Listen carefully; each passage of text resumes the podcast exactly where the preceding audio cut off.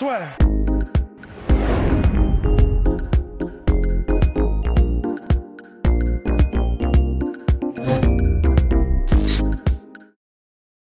à toutes et à tous et bienvenue dans le podcast La Sueur. Bonjour mon cher Rust.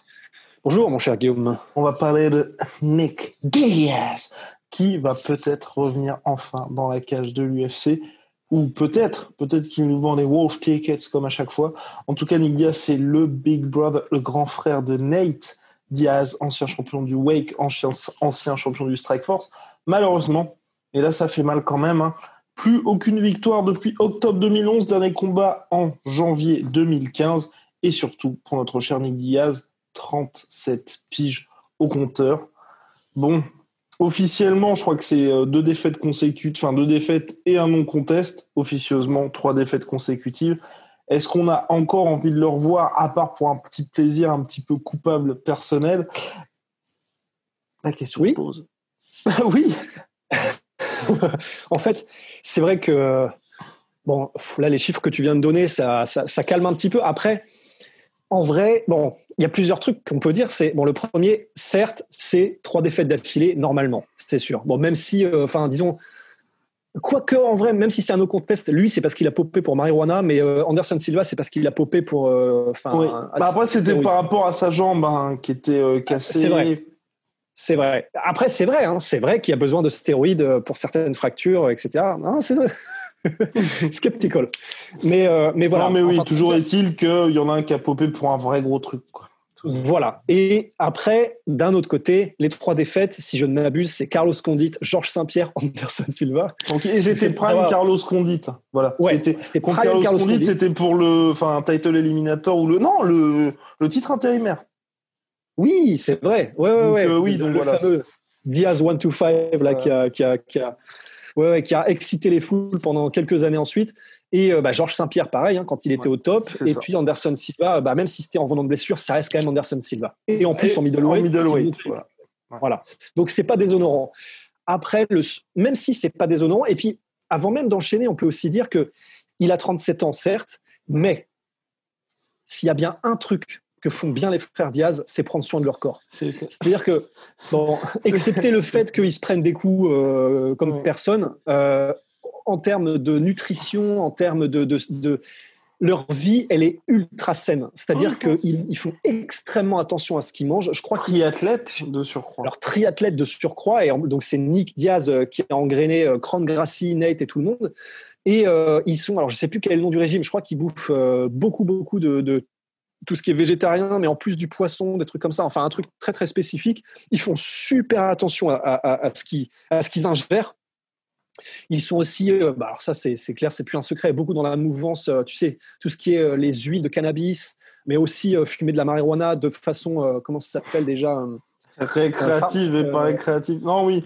Ouais, Non, de- récréative, ouais, mais et comment, Non, mais tout ce qui est CBD, tout ce qui est CBD et tout ça, oui. Ouais, thérapeutique, c'est ça. Voilà, Thérapeutique. usage euh, récréatif et thérapeutique. Donc tout ce qu'on, enfin, qu'on veut dire par là, c'est que même s'il a 37 ans, à part les coups, et c'est sûr que c'est pas un petit à part, c'est énorme. C'est-à-dire que bah, Nick Diaz, toute sa carrière, euh, c'est pas qui, c'est pas du tout qui reposait. Ah, Ah non, mais c'était pour dire, euh, mais, mais pour moi, c'est presque une bonne chose, parce qu'un Nick Diaz actif se prend forcément beaucoup de coups. oui, oui, c'est vrai, c'est vrai. Après, euh, hop, voilà, on ferme sa fenêtre comme ça, on est multitâche. En plus, c'est vrai que hum, faut voir ce qu'il a fait pendant ces cinq ans, parce qu'on n'a pas eu beaucoup de nouvelles, parce que tout ce, enfin, tout ce qu'on voit sur les réseaux sociaux, c'est quand il sort avec ses potes. Enfin voilà, des- on ne sait pas grand-chose de son régime d'entraînement Ouais. sur euh, sur ces années-là. On- ce qui est sûr, c'est qu'il a continué de s'entraîner parce ça. que euh, bah, de toute façon, c'est- même malgré ce qu'il dit, le fait qu'il n'aime pas combattre, que l'entraînement, c'est même pas malgré ce qu'il dit parce que c'est pas incompatible, mais l'entraînement en revanche, il adore ça, le fait de devenir un ninja, le fait de, c'est les propres mots des, frères Diaz, hein. le fait de devenir le meilleur athlète possible, etc. C'est quelque chose qu'ils adorent. Il fait, il fait pas le triathlon, le jujitsu, c'est, il est pas, c'est pas devenu un athlète autant d'exception et un sportif autant d'exception en n'étant pas un petit peu au moins amoureux de ce sport et, et, et, et sans avoir et en, il, il n'aurait pas pu le faire s'il n'avait pas eu cette volonté de devenir, en gros, un athlète ultime. Quoi. Donc, ce qui est sûr, c'est qu'il a continué de s'entraîner.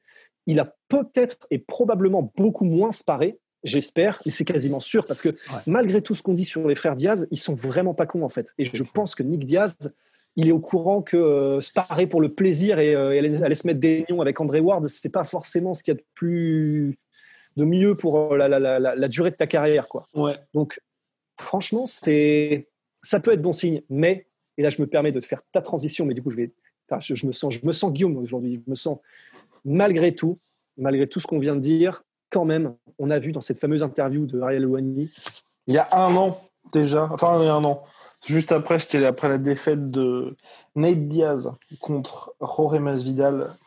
Terrible, terrible interview. Et moi, c'est bah ce qui fait que je suis assez attristé par ça. Parce que, honnêtement, moi, je pense, pour le coup, on en parlait, par exemple, avec Brock Lesnar, ou Brock Lesnar, je pense que s'il revient, c'est quelqu'un qui revient pour les bonnes raisons, dans le sens, euh, juste, tu vois, pouvoir se prouver physiquement. Je pense que, par contre, Nick Diaz revient pas pour les bonnes raisons. Et quand je dis pas pour les bonnes raisons, Rust en parle très souvent. Et ça, euh, vraiment, merci à Rust. Parce que c'est vrai qu'il parle du fait que les. C'est vrai, non, mais le côté, les frères Diaz, on les prend souvent, les, les gens les prennent souvent un petit peu pour des demeurés ou des mecs un petit peu simplets. Mais ils ont mis derrière tout ça, derrière le trash talking, euh, qui est quand même souvent, qui est souvent bien placé. Il y a quand ah même bah des mecs qui ont réussi à créer un empire, qui ont réussi aussi, à la manière de Habib Nurmagomedov, d'avoir une image et de se servir de cette image-là pour ensuite justement développer tout leur business. Moi, je pense aussi que là, tu vois, il se dit, j'ai 37 ans, il me reste plus beaucoup de temps non plus, et ça me ferait plaisir quand même de revenir pour un, petit chèque. Et quand je dis un petit chèque, c'est en je pense qu'il va, je pense qu'il va pas être. C'est ce qui me rassure un petit peu, c'est qu'ils vont pas le mettre contre Kamaru Usman, donc on n'aura pas une humiliation. Mais moi, je veux juste pas avoir un combat pénible où on se dit ah putain c'était mieux avant. C'était mieux où effectivement il aurait quand même dû rester à la retraite. Ouais, bah c'est toujours ce qu'on qu'on redoute le plus. C'est ce qu'on redoute le plus. Après, euh, il y a, même si je pense aussi que quelque part il revient pour le chèque, parce que son contrat, je pense, doit être assez juteux. Mm. Euh, malgré tout, il a dit lui-même, Nick Diaz, que euh, il, a, il a passé l'âge de prendre des, du tout venant, de prendre les jeunes lions, etc.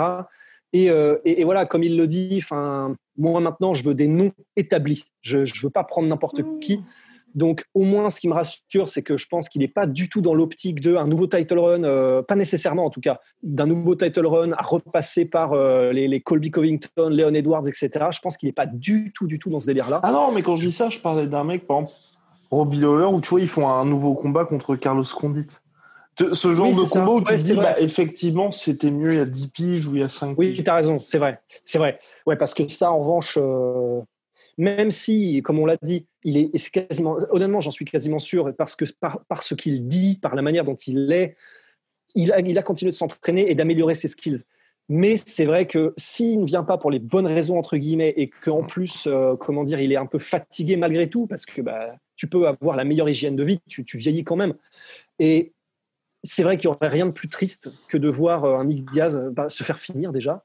Et, euh, et contre un mec qui est un peu plus motivé et qui en voulait et qui et qui donne l'impression que Nick Diaz effectivement n'aurait jamais dû revenir que c'est c'est il y a tout qui va arriver. Ça va être ah bah ouais mais c'était l'ancienne génération. Ah bah ouais mais bon Nick Diaz il a jamais eu vraiment euh, de skill particulier. C'était juste un bon boxeur avec un bon jiu-jitsu. Et, et, et, ça va être ça va être dur parce que pour l'instant on se repose un peu sur la légende parce que c'est parce qu'il est quand même ultra bon Nick Diaz. Mais si jamais il se fait poncer par un gars euh, là en revenant cinq ans après ça va être un peu dur de. Ça, va être probablement, euh, entre guillemets, mérité, j'imagine, si jamais c'est vraiment sale. Mais euh, de voir un petit peu la légende s'écorner et puis de voir euh, tout le monde lui tomber dessus en mode ouais, ouais, bah, évidemment, il a jamais été très bon, tu vois, ou un truc comme ça, ça va faire mal. Ça va faire un peu mal. Mais il peut aussi réussir. Hein. Tu vois, tu parlais de Robbie Lawler. Pour moi, ça aurait du sens, un combat contre Robbie Lawler, un truc comme ça. Non. Bah, il peut briller. Hein.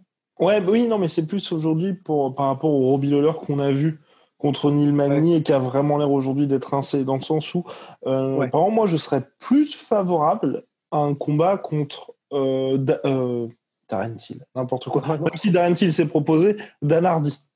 Tu vois, le retour de Dan Hardy, tu vois, où tu as deux vétérans, un Dan Hardy où on sait que justement, pareil, c'est un mec, si, même s'il combat pas, il prend soin de lui, il apprend toujours constamment, et où justement, as, avec Dan Hardy, on est sûr que tu as un mec qui est ok vétéran, mais qui va être bon, et puis Nick Diaz, on, voilà, on peut quand même se dire qu'il va arriver dans des bonnes conditions. Mais je veux juste pas un truc où on se dit c'est deux mecs qui viennent pour le chèque ou deux mecs qui sont pas dans de bonnes conditions. Parce que pareil, dans le pire des cas, en fait, ce que je me dis, c'est qu'avec Dan Hardy, bah, si, si Nick Diaz il est venu juste pour le chèque, il se fait finir, mais il se fait finir par un mec qui a bien travaillé, tu vois. Enfin, ouais. tu quelque chose en fait où on peut en tirer quelque chose de positif et pas juste se dire, bah, effectivement, c'est la confirmation. Quand MMA est dans les sports de combat, une fois que tu es un nom, bah, tu peux combattre même à 50 piges. Il y aura toujours des gens qui achèteront pay-per-view pour te voir. Ouais, en plus, c'est vraiment une bonne idée, euh, Dan parce que bah, au-delà du fait que ce sont deux vétérans et que, comme tu l'as dit, ils prennent soin d'eux et que, etc., ce sont vraiment des noms. En plus d'être des vétérans, ce sont des vrais noms dans le monde du MMA. En plus, ce serait cool parce que bah, Dan Hardy, voilà, c'est-à-dire qu'il il lui faut un nom et Dan Hardy, il est encore entre guillemets actif aux yeux des fans parce qu'il fait, il a son propre podcast d'ailleurs que je reconseille, euh, enfin les War Room, où il fait euh, des, des, des, breakdowns de fight, etc. Il a, il est commentateur pour le pour le pour l'UFC. Enfin, c'est vraiment quelqu'un qui est dans le game et qui a toujours dit qu'il voulait revenir. Donc franchement, ce serait, c'est vrai que là, ce combat-là, ce serait parfait. Parce que ouais, Robbie Lawler, c'est terrible, mais on voit qu'il a plus la flamme, donc euh, ce serait ce serait un peu dur, quoi. Et d'ailleurs, oui? Euh, c'était et puis c'était aussi pour dire, moi je pense que c'est pour moi la meilleure option parce que ça permettrait aussi de savoir où est-ce que Nick Diaz en est tout simplement. Parce que pour moi, après autant d'absence, donc ça veut dire il revient au mieux, il revient en 2021. Et puis oui, on l'a pas dit. Enfin, on va en parler après des catégories de poids. Là, donc il a dit qu'il était entre 74 kilos et 79 selon son manager. Rost ensuite va vous parler des éventuelles tractations middleweight, welterweight ou même lightweight. Mais ce que je veux dire, c'est que c'est important quand tu as eu aussi longtemps d'absence et que t'étais pas, tu vois, champion sortant type Georges Saint-Pierre ou quelque chose comme ça, que tu quand même un combat de rentrée avant qu'on te mette, face à un tueur. Parce que comme tu l'as dit, on regarde le top 5, les Woodley, les machins, c'est, c'est presque plus pour lui. Donc t'as un combat comme ça, imaginons qui roule sur Dan, du Danardi ou qui se débrouille très bien ou qu'on soit, ah ouais, ok, effectivement, il a taffé. Là, ensuite, tu peux mettre le combat, par exemple, qu'il voulait contre Jorge Masvidal. Mais mettre Jorge Masvidal contre Nick Diaz pour le retour, je trouve que c'est très, très dangereux pour lui. Tu fais de l'argent, mais c'est dangereux. Ouais, non, c'est vraiment dangereux. C'est vrai. Non, il, c'est vrai. En plus, il est en pleine bourre, Masvidal. Enfin, là, il est, c'est, vraiment. Ce serait. Si jamais c'est contre Masvidal qu'on a ce, ce, sentiment de ah oui, il s'est fait déboîter, mais c'est normal, il n'a jamais été machin, ce serait un peu dur. C'est vrai qu'il faut lui mettre quelqu'un qui soit entre guillemets abordable. Parce que, voilà, dans le sens, euh, ou en tout cas dans des conditions similaires, Danardi, ça fait des années qu'il n'a pas combattu non plus. C'est vrai que, voilà, il faut, comme, comme tu dis, il faut vraiment le remettre dans le bain, en fait. Et donc, et, c'est vrai quelle, et quelle catégorie alors? Parce que voilà. Voilà. Parce que tu l'as dit. en fait, un, tweet en guise de. Ouais, mais parce que tu l'as dit, en fait, il, est, il, est, il a fait un wake-up test. Mmh. Donc, c'est-à-dire que c'est comme ce qu'il y avait eu comme légende, mais j'ai l'impression que ça n'a jamais été confirmé, ce truc avec Georges Saint-Pierre le wake up test, mais tu sais vraiment dont personne n'a entendu parler.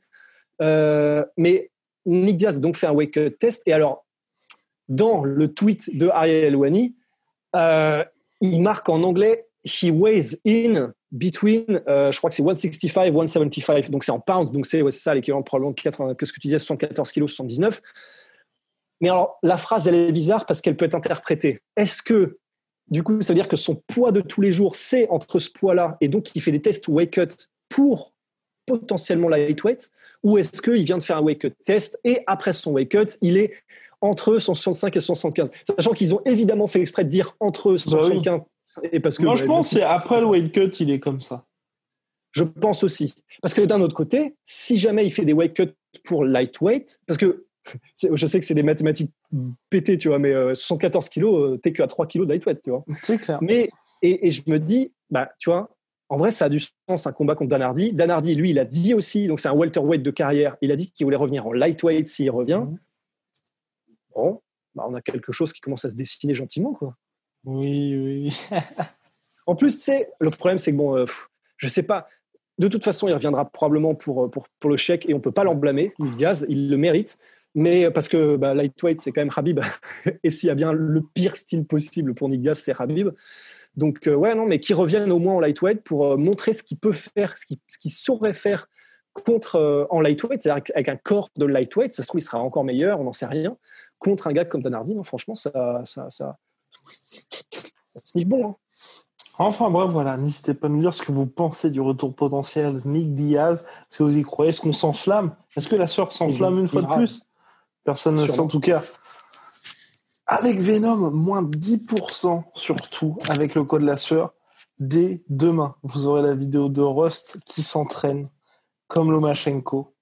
et, ça, c'est une promesse.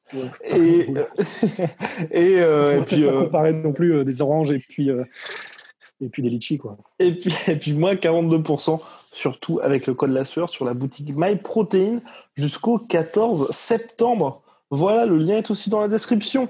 À très très vite. À très très vite, messieurs, dames. Soit.